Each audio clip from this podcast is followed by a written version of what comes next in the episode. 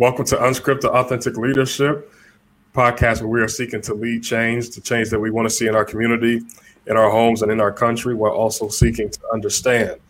I am your host, Lafayette Lane, joined by my co-host John LeBron. We are excited, especially because we are joined for our first time with our first time guest, Jeremiah Dew, all the way from North Carolina, I believe. So South Carolina. South Carolina. Mm-hmm. All the all the way from South Carolina.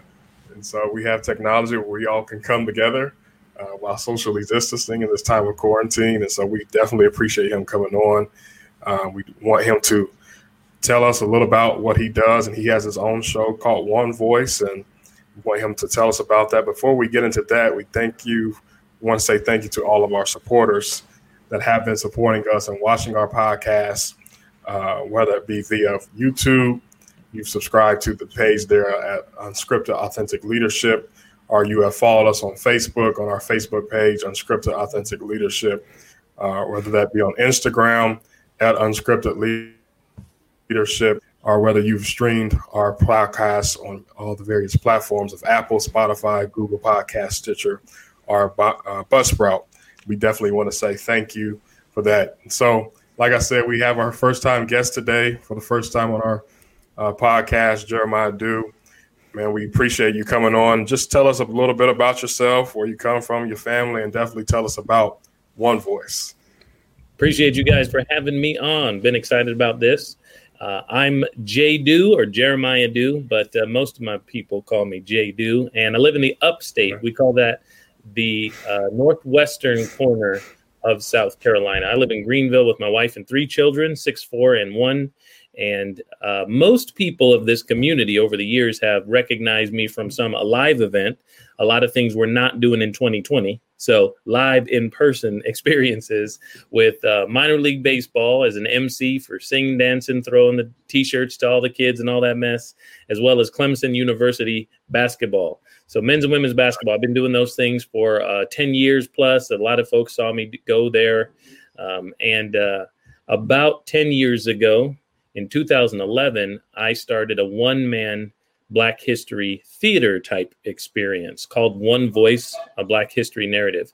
And uh, that experience originally started in the theater, but then moved to tons and tons of civic events and schools, colleges, and corporate opportunities to be able to present, then till now, Black American history through several different character voices. And the reason I call them voices is because I become those people. There's no commentary from me about these people on why they might be important or my opinion of their political bent or my take on 2020 and beyond and what we should do. What I do is their actual speeches, their actual writings and poems and and things like that. So Frederick Douglass, Muhammad Ali, Barack Obama, and of course Martin Luther King I do their speeches. I become these folks. There's videos that bring them into the into the game, and uh, I step out and, and give you their work like you're listening or watching or hearing them do it for the first time. So, in the year of 2020, there's been a lot of opportunity to kind of have a better dialogue about cultural and racial divides and differences. And uh, that is where I am today as an entrepreneur in this crazy world. Wow, man, we appreciate that. And listen, just the first time I've met you, and of course, you and John already have a relationship, but just hearing that, I wanted to just salute you and say we appreciate the work that you are doing, especially for those uh, that you are representing for the Black community to bring about that unity and that change, man. We appreciate that. Listen, so we've been in a series here that goes right along with what you do. Speaking of that one voice here on Unscripted, uh, for September, we've been talking about diversity. And we've been covering different topics of diversity and different aspects of diversity, what that means, because we know diversity can be such a generalized term, it can be such a general term. And so, for the past couple of weeks, we've been talking about uh, the different uh, unconscious biases that go with and affect diversity. And today, we want to talk about systemic racism. Um, I'm excited to get into the topic, and I know that uh, I'm, I'm excited to hear what you and John both have to say and your viewpoints. And so we definitely kind of just want to lay a foundation for those who don't know what systemic racism uh, is. It's systems that have been created, um, especially for those of minorities or those that are against black of the black descent of the black community systems that have been created and in place that uh, put us at a disadvantage, uh, whether this be employment, the criminal justice system, housing, healthcare, politics, or education.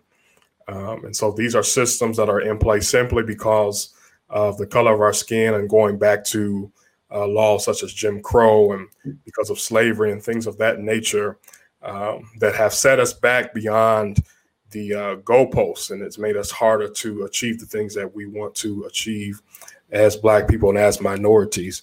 And so we want to kind of talk about that and talk about what we can do to change that. Uh, John or Jeremiah, what's your what's your thoughts on systemic racism? I guess let's let's start here. Do you think that uh, just because we are in the year 2020, does this still exist, or is this something of the past? I mean, I don't. I'm really interested to hear what y'all have to say about this, and I am by no means the expert. But there's no way that I could s- sit here and say with confidence that it's just a thing of the past, right? Um, my journey over just the last few years and my relationship with Lafayette and the conversations that we've had in essentially private or over lunches have really um, changed my perspective a lot. And I've never been closed minded. Um, and I've never thought, oh, things that people are saying are incorrect, right? But I've never also not had the opportunity to really get the perspective from somebody else that doesn't look just like me. And so, I mean, I'm sure the opportunities were there. I've never taken advantage of them. And so it's been amazing just of our friendship and how um, we've had that relationship where we can, I can ask questions and he can ask me questions and we can come to these like deep conversations to really understand perspectives. And that's how the show started. Um, so no, I don't. I don't think that it's a thing of the past. I think it would be silly to think that, and I think having the attitude of this is a thing of the past would is is would be sort of be um, the attitude that would keep us from moving forward as uh, people, as communities, and as a country. So. Sure. Of course, I would have to agree with the way um, Johnny has come to these. Uh, now, I call him Johnny from back in the day. I apologize.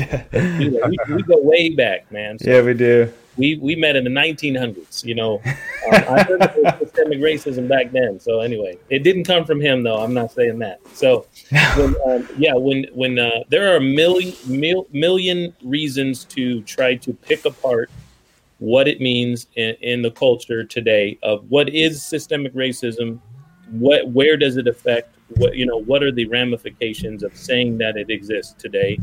Yeah. Um, so that's very important. So I like the way you kind of codified it in these topics like healthcare or education or something like that. Like where, what you know.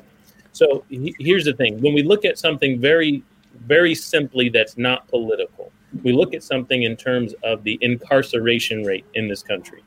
Yeah. Incarcerate. I think we can all agree. We all understand. There's been so many statistics. There's been all sorts of great uh, films that we've seen in very pop culture arenas where people of black and brown skin are overwhelmingly uh, the numbers that end up incarcerated in our country. So you either have to think that one, people of brown or black skin are inherently worse. They do things illegal. They're bent toward uh, breaking the law. They're they're habitually acting out in criminal activity, yeah. or you have to assume that there are things set up in our systems that have overwhelmingly put people of black and brown skin in those places.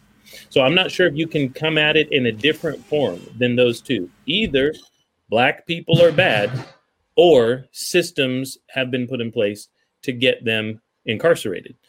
So right there, I think you're going to separate the men from the boys. If I ask a simple question like that, and I have other examples that I could give. Sure. So that's the kind of the question where I would go. So either you have to admit, and here's the crazy thing that I realized in 2020 is some people that I would never have known or never thought they've actually said, yeah, well, black and brown people are more violent. And I'm like, whoa, because I'm thinking something like that is simple to say, like, oh, well, there must be systems then. Now, that doesn't mean we agree on what they are or how they got people there, but I would think that it's pretty obvious that there are systems in place that have jeopardized the freedom, the ability to be outside of bars and not incarcerate black and brown people. So that's very something very simple right there. Um, that does not mean that we all have um, that there is there is a lack of. Uh, the other thing that I'll say is that a lot of people assume, I think, that in this country because it became I- illegal to be racist in business in 1964, 1965. So we're thinking about the. Voting Rights Act, we're thinking about Fair Housing Act, we're thinking about those civil rights acts of the 60s. Sure. That at that point, because they went into place, and then when they were generally enforced, because it took a couple years, maybe in certain places, especially in the South where I live, that once they were enforced, that you could not be racist in business, you could not be racist in voting, then that means that the slate was wiped clean. And that I think is false. Just because the slate is wiped clean on that type of executive level or judicial level, that doesn't mean now we're all starting from the same point. And I think that's 55 years later. I think that's pretty obvious. But of course, you have to argue it with people and have to tell better stories and have better dialogue to help other folks potentially realize it, think about it for the first time, or maybe completely change their mind on something they they said, nah, it's not there. Yeah, man, absolutely. That was so good what you said, especially about the contrast. When it all boils down to it, it's either you just believe that because of the, the color of these people's skin, uh, that they are inherently more evil, or there's a system in place. Because oftentimes, what I've heard, and I'm sure you've heard, uh, Jeremiah, and even John, um, that black people automatically pull the race card as an excuse. And the reality is that time, number one, racism is real and systems are real. These things are out of our control. It's not an excuse, but it's hard when you're working against a structure that was built against you. You talked about um, the incarceration rate uh, are those that are in the justice system that uh, have the same charge as a white man. A black man can have the same amount of drugs and he'll spend two to three more times in jail compared to someone who's white, just simply because of the color of their skin. And so I'm so glad that you made that differentiation uh, of the excuse versus the system. So now that we know that these systems do exist, uh, in whatever context it is, whether it be the jails, the healthcare, um, the community of how we vote, uh, housing, redlining, and things of that nature. How do we go about breaking down these systems that are really higher than us? How do we go about uh, going and mobilizing change? Because I do believe the first step is education, but how do we go beyond now that we're educated because we've been educating people for hundreds of years. And so, how do we move beyond education to mobilization, especially when the narrative is in high places uh, that racism and divisiveness is okay? How do we go about combating that uh, as Black men, as white men, and as communities, as leaders? How do we go about combating that? Either one. Take it away, Jeremiah. All right. So, uh, so there's a couple of um, assumptions that you made that I would want to back up one or two steps first and say that sure. I don't think the education going into mobilization, you're like, so hey, we're educating now, or we've been educating, or we're educated now. How do we go into mobilization? I don't think that the education has been strong enough at all. Mm-hmm. Um, first off, so it did not to you know argue with you right here. I just don't think we're there yet. Sure. And I don't think we're there on both sides of, if there's two sides of the racial divide, I don't think we're there on either side yet. Either side. So I would say, from the color of my skin, for those of you listening, I'm a black dude. Okay, so when we're looking at uh, when we're looking at someone and coming from my side of the racial gap or bridge or river or chasm, that there is, um, and I think you alluded to this a little bit, is there is a certain level, no matter what, especially in a free country. So you have to look at this. So in paper, we're free. And in most procedural processes, you have the choice on what to do. Now, you have to be educated about that. And I think there's been plenty of systems that have held down the education. However, that doesn't negate my opportunity to be educated. So that just doesn't, it just, it just may mean that it wasn't given to me or handed to me or made clear. Mm. So I think that I have a responsibility now I'm an able-bodied guy, right? I, I went to school, I went to college, and things. That, I'm not saying that everybody's starting out even what I where I'm starting out today in September of 2020, but I am saying that, I mean, in every community that I've ever lived in, and I've lived in a few, uh, there in America there are libraries. Libraries are open to anybody, and the books are free.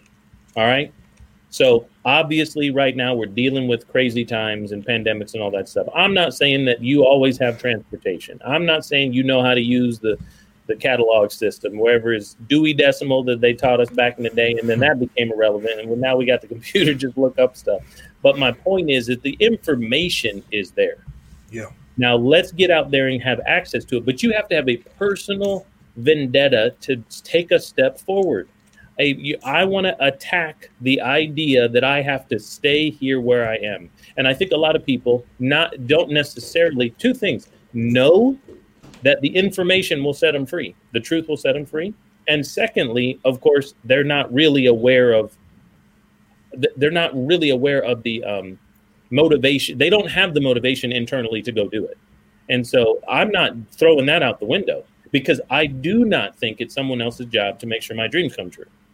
So I have to start there. Now, secondarily, I did go to schools and live in towns, and now I'm living in the South, right? South Carolina. There's all sorts of systems that have kept information from me or given me skewed information or false information or ma- information that was specifically serving a majority culture. And I'm not in that culture when it comes to the way I look. I'm not in that culture when it comes to who my family members are. I'm not in that culture when it comes to my family line of history. And so I've been, you know, there's tainted information I didn't really understand. There's a lot of things that are coming to light I've learned by people who are in our age, the millennials and above. So we're like um, me, you know, me and John, we're in the older millennial category here. We're mm-hmm. in the first couple years millennial.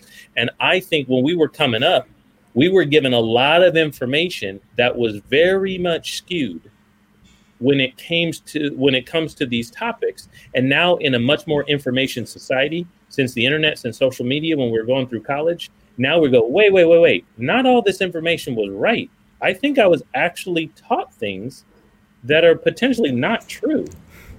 You know, and that's what we're coming to. And I'm seeing a lot of people come to that in 2020. So there, so I will say that. So first off, I really think we have to start with better education. Okay. And here's the thing: there are books, people. You got the internet. Almost all of us had put on. We put up our own stuff. Like go out there and find that information. But at the second time, you have to couple that with a personal responsibility and a like charge and vendetta and an initiative to want to do better and get better and have a better community and have a better family or whatever. Because if you don't, I'm not sure it matters because the difference, right, between the person who can't read and the person who doesn't is there a difference? What's the difference between the person who can't and the person who doesn't when it comes to reading or knowledge or information? So I think we have to start there. And that's a lot of what I do in my one man show is to help people change their perspective on what they think they know.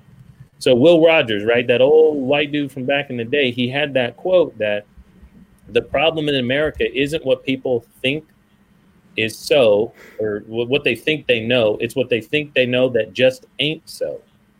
It's the fact that we think a bunch of things are true and they may be very much not correct information already.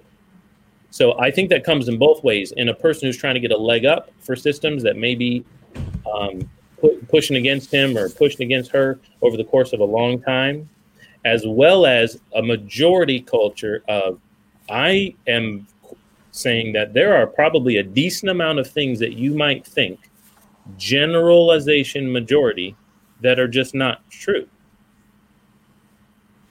So Absolutely. I, I had to go there first. I had to go there. So So how much of this? Uh, how much of this? Inf- I'm curious now.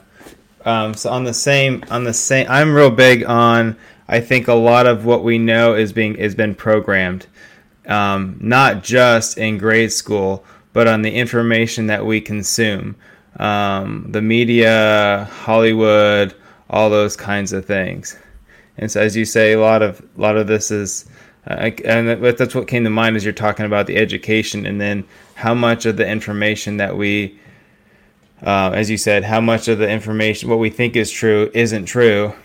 Um, I think a lot of people think of that as the information that we were fed in elementary school, but how much of that is relevant even today of the stuff that we willingly pour into our minds that like I was I was sat down with a young man named Kendrick. He had a great conversation of some projects he's putting together to help people. And he said he was talking about programming. He said the television is actually called a TV program. You know, he goes, it's there to program things. And I thought, well, that's an, that's an interesting way to think about that. Um, so, how much of that education is just on, you know, what we are willingly just allowing our minds to just soak in without actually um, differentiating what we should be putting in our minds versus not? I think that's a great. I mean, I think that's a great point. When I was in college, I studied mass communication, and I took a course on uh, the media, and uh, you know, specifically just the media. And uh, we talked about the media. And uh, when we think about that today, we're talking about like news. You know, normally when we say the media, you're probably thinking about news, and it's an election year, so it's always hot topics. But the media in general is not supposed to tell you what to think right? Mhm. We can all agree with that. It doesn't matter left, right, up, down. And this is coming from a dude who went through college, got a bachelor's degree, and didn't discover until about four or five years later that there was strategic bias, conservative and or liberal bias when it came to CNN or Fox. I didn't even know because I didn't watch the news. That's not why I was there. I mean, I didn't actually watch it, so I did not know. Okay. And then I realized, whoa, a lot of people are talking about these people report different things. And you start watching, like they do report different things or they report it in different ways. But here's the point they aren't supposed to, and they'll all tell you fair and balanced and all this mess, right? Just giving you the facts, you decide. You know, things like that, especially when it comes to election times. But here's the thing the media tells you what to think about, don't they? Absolutely.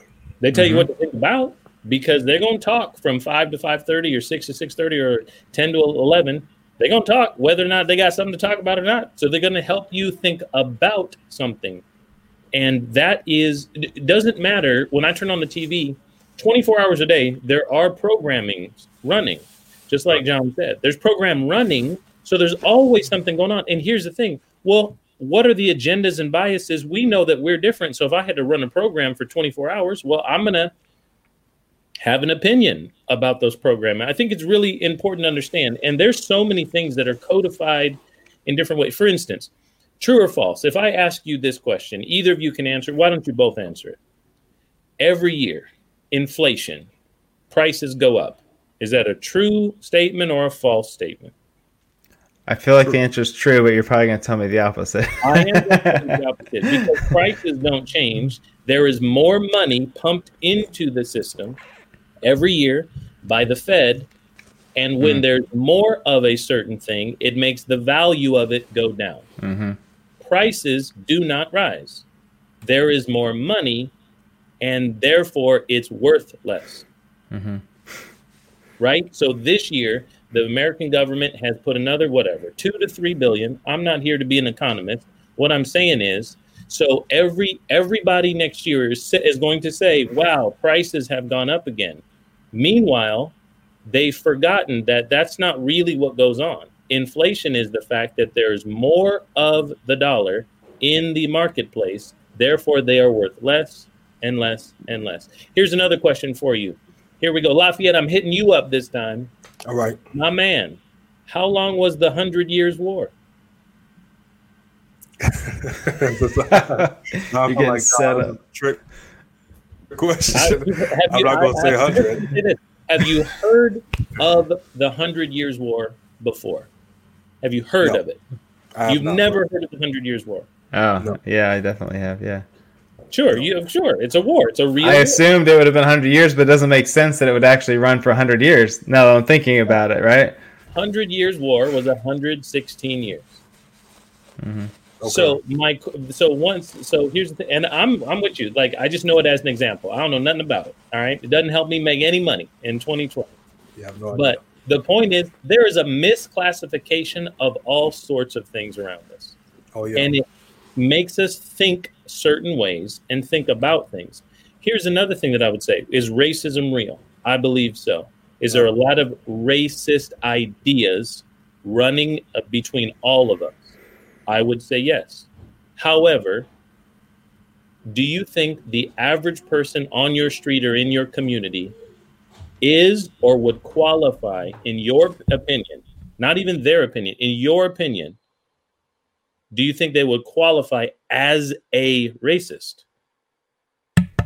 I mean, I wouldn't. I wouldn't put most of my neighbors in the category yeah. racist. No, I wouldn't either. Yeah. But I've been thinking that a lot more people potentially are racist in this That's, era than really are. And meanwhile, all the people I know, I go, now I'm here's another thing. Now I'll stop it right here because I'll say I do believe that once again, between you and I and your neighbors, there are probably a lot of racist ideas between all of us. But I would not actually qualify all of the people as racist by the things they actually do day to day including their interaction with people of different flavors and shapes. So mm-hmm. I'll stop there. I just had to say all that, man. That, that's, that's good. It's good. That was really good. That's why when you asked about do I think they're racist, it's a tricky question because to me, rate the the way I view racism and races has shifted over the past two to three years, or over the past four years, uh, just because of the things that has gone on in our country. Um, it's shifted from well if they call me the n word they're racist. No there are a lot of other things that has happened um, even to how things you will view things politically and socially um, that now i have to look at you a little differently. Uh, but I, am kind of careful on putting people label them as racist. Uh, that's something that, that i struggle with. And so speaking of that what you talked about the media you talked about um, the more education. So do you think as black people for us as black people do you think it helps us to help um, when we say black lives matter do you think that helps to unify our agenda or push our agenda further or do you think that helps divide Okay, now first off, I got to I got to hit you again with here. I have an opinion about that. Of course, I'll answer the question. But here's mm-hmm. the thing: is it a false dichotomy? As is, is it either or?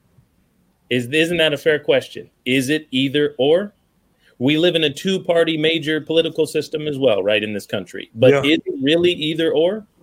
Right? When you go to the when you go to, and I'm saying I could break it down to the dumbest example ever, but when you go to the grocery store, you go to the grocery store and you're trying to get some ice cream, is it either or? Is that really how it works? It's either this or that? To me, it, it it's a simple yes or no to me. It, uh, I'm, I'm sorry. Say it again. Say you broke up. To me, it's a simple yes or no. It's a clear for, does it or doesn't. Ice, for ice cream, I think we. I think we. I think we ships in the night right there.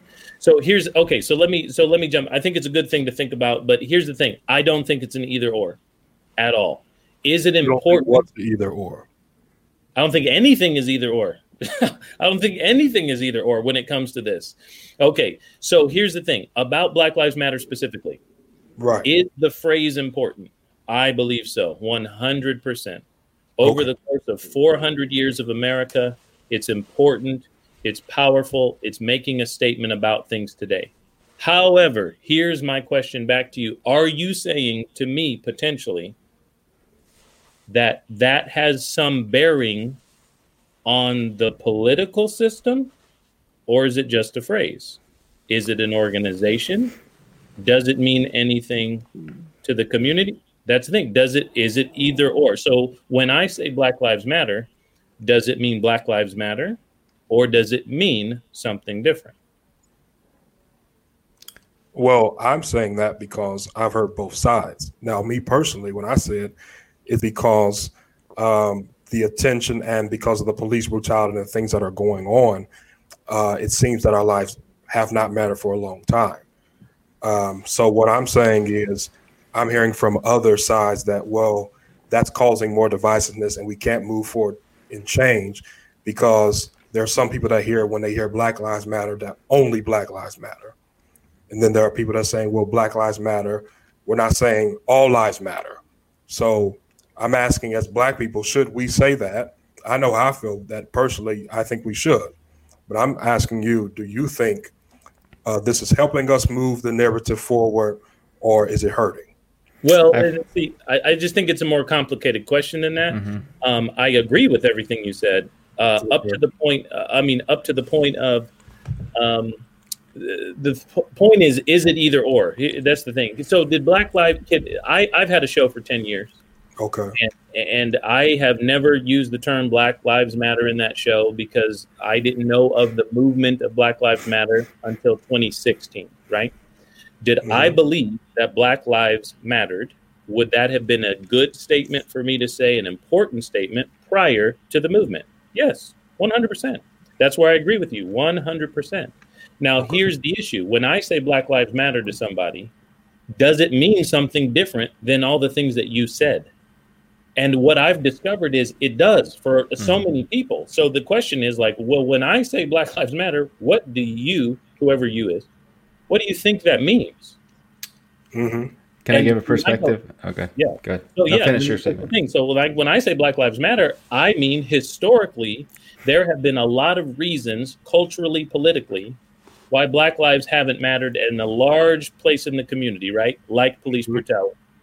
And then someone who has comes at it and goes, "Whoa, well, I think it's important that all lives matter." Do I disagree with the statement? All lives matter. No, I don't disagree with that statement. But the point is, like, is it so? What are we trying? You know what I'm saying? I don't disagree with it. All lives matter. Do I think that all lives matter? Do you think that all lives matter? I think, generally speaking, if you take the politics out of it, well, yeah, all lives matter. But that's not what I'm saying when I say Black Lives Matter. What I'm trying to say is Black lives haven't mattered Correct. So now it's important for us to talk about the people who are in jeopardy, the mm-hmm. problems of our system, yada, yada, yada. That doesn't mean that it's either or all lives or black lives. Well, I believe both, but I believe both for different reasons. Mm-hmm. Right? I don't think that there, like, do white lives matter? Yeah, white lives matter. Thanks, but man. I'm not trying to save the white lives right now. You know, do yeah. babies mm-hmm. matter? Sure, babies matter. that's the thing. Right. So like, I think that's why it's tough, right? Um, to to you know say either or. I mean, I was listening to somebody talk about this, and I he- so I hear a lot of perspectives too, right? Because I have a large um, you know, I know a lot of people who are white. Let's put it that way. And they, uh, and when we talk, these things come up, I hear like, oh, all all lives matter. And I think it comes down to, in my opinion, I, I don't always engage in some of these conversations because if they're not, I know some people are more willing to listen and talk about it than others, just make their statement. And I heard someone once said that, you know, Black Lives Matter doesn't mean that other lives don't matter. They're, it's more of Black Lives Matter too, right? Like Black Lives Matter also. Um, and I thought that was an interesting way to say it. Like, like no one's saying that other lives don't matter. And so I think when some people say, I've heard people just heard someone the other day, who's, you know, pretty close to me. They said they just made the statement that all lives matter, and they, I think they were saying it in the respect that they didn't like the slogan Black Lives Matter because almost like they felt like it was an attack, like only Black Lives Matter. And I'm like, well, no, I think someone's trying to say Black Lives Matter as well, and maybe it's time to start making that a priority as well. Um, you know, and that's okay. It's kind of like when I love my kids, right? I don't like love is not a certain amount of love. Like I try to explain to my kids, um like yes i love you and you the most. Like love is infinite. There's no like if i give you some love then that automatically means i have to love my other my daughter less or my son less because there's this like bottle of love here and they can only like you know has to be an equal like there's a finite amount.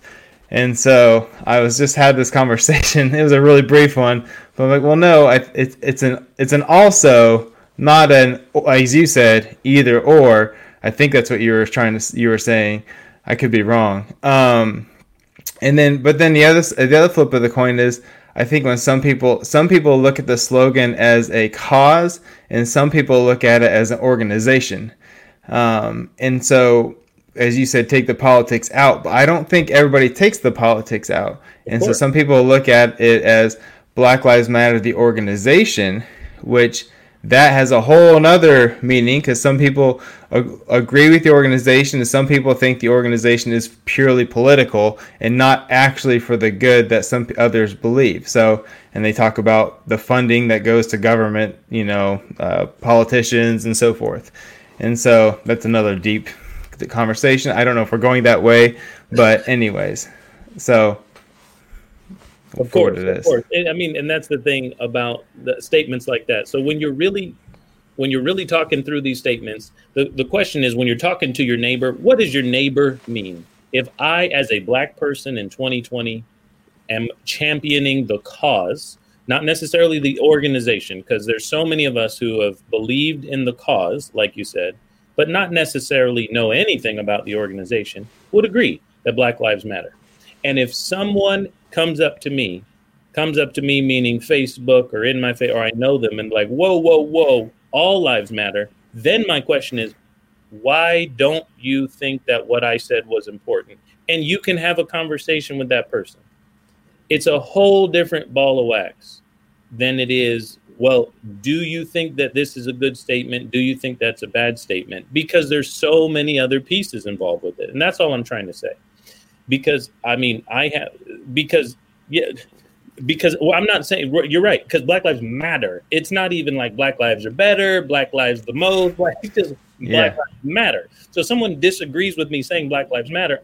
First thing, if they disagree with me, I'm not talking about people I don't know in Ohio, people I don't know in Kalamazoo, people I don't know in Africa. I want to know why did someone get in my face and say, "Well, no, no, no, no.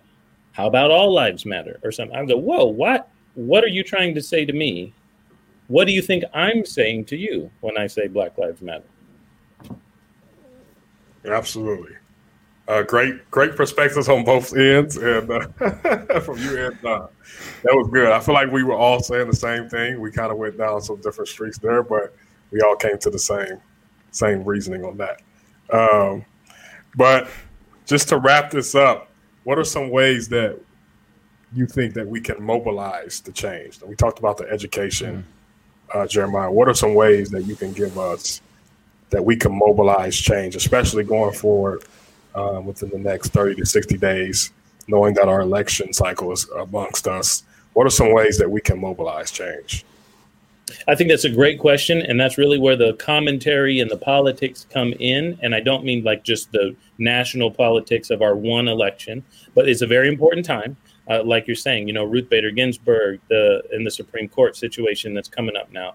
Um, of yeah. course, the uh, national presidency seat is, um, you know, up for grabs or whatever, and so it's very, very important. However, I'm a big believer in all politics is local and so, how do we mobilize? You got to be mobilized and, and, and, educated and accountable in your own communities. In your own communities. I think the Black uh, American has been so disenfranchised for 400 years in this country. And I think that now some of the thoughts of the average Black American are not very educated honestly. And I think that's potentially now historically, that's what I was trying to say. It's not their fault.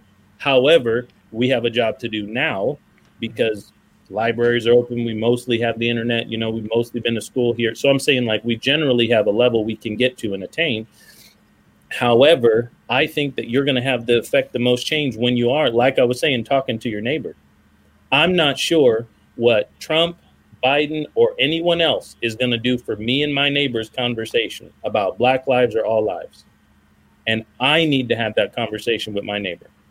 And I need to have that conversation with my law enforcement, with my school board, with my city council and whatever that means with my church group, you know, with my neighborhood, with my street. So, for instance, in my one man show this summer, I did sit down and have a conversation with our sheriff in our county. So, it was the first time my show was a virtual experience. So, I'm doing Martin Luther King and I'm doing Muhammad Ali, all these other people. But then I went to the studio and I had a conversation. I sourced questions from the community, people who were in law enforcement, people out law enforcement. And I said, Sheriff, of our town, what's going on? What would you say? How would you interpret this? Why? Because my life, my community, my neighbors are very important. And I think, honestly, most of us who get up in arms about our political system think that our political system is going to save us from something. I think our political system is what messed it up in the first place. Now, what I'm not going to let them do moving forward is I'm not going to let the political system, no matter who gets in that seat, both seats that I just mentioned, right? Presidential seat, judicial seat, I'm not going to let them touch my local community before I touch my local community. That's good. Yeah, it was really good. Well, listen, man. John, did you have anything else? No, man, my brain is going. I could do this. I could do this all day long. yeah. So. This has been an incredible, incredible conversation, Jeremiah. Man, we appreciate you. I appreciate you. I know John appreciates you. Mm-hmm. You dropped a lot of knowledge and a lot of wisdom. Appreciate your perspective and everything that you have given us to contribute to this conversation, and not to this conversation, but to change overall.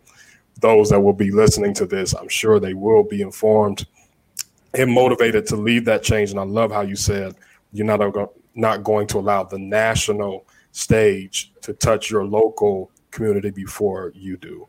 That was awesome. So we thank you. This has been another episode of Unscripted Authentic Leadership. Of course, we thank our guest Jeremiah uh, Dew, Jay Dew. Those of you um, that will listen to this, listen, man. What is your some of your social media platforms that that those that are listening and those that will watch this that they can follow you on. Hey, fellas, appreciate you guys. Thank you for having me on. So, if you want to keep up with me or follow me elsewhere, um, when I'm talking about my show, my Black History show, that is onevoiceshow.com, onevoiceshow.com. And online, you're going to find me at It's JDew. So, at I T S J D E W.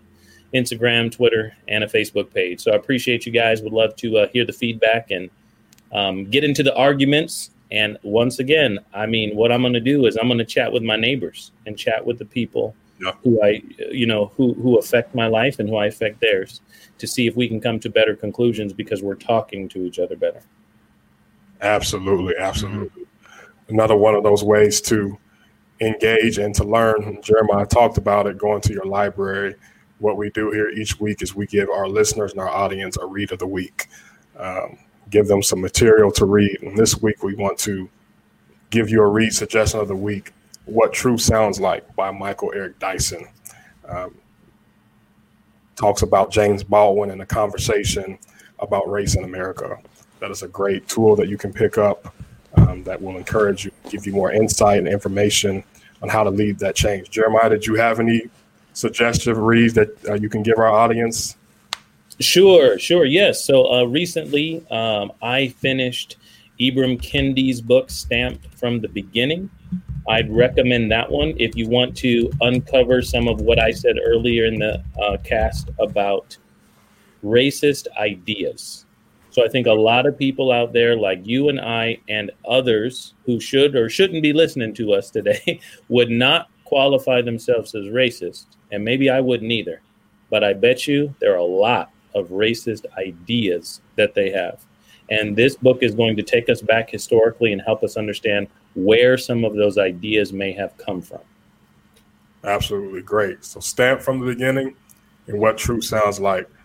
And then, once again, those of you that will watch this, please subscribe to our YouTube channel. Keep supporting there at Unscripted Authentic Leadership.